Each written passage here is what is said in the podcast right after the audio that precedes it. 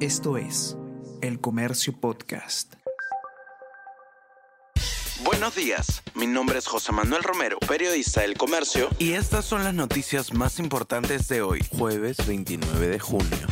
El Perú asumirá el primero de agosto la presidencia de la Alianza del Pacífico. Tras seis meses en el que el mandatario de México se negó a entregar la presidencia al gobierno de Dina Boluarte, se llegó a una decisión consensuada entre representantes de los cuatro países del bloque comercial.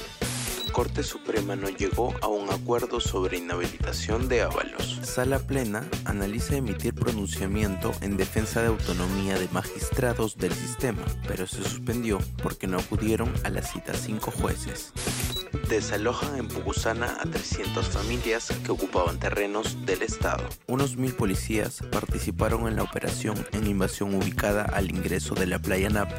La intervención fue en un área de más de 57.300 metros cuadrados hayan presuntos restos humanos dentro de las partes del Titán. Llegaron a Puerto de Canadá los fragmentos de sumergible que implosionó el 18 de junio tras días de búsqueda.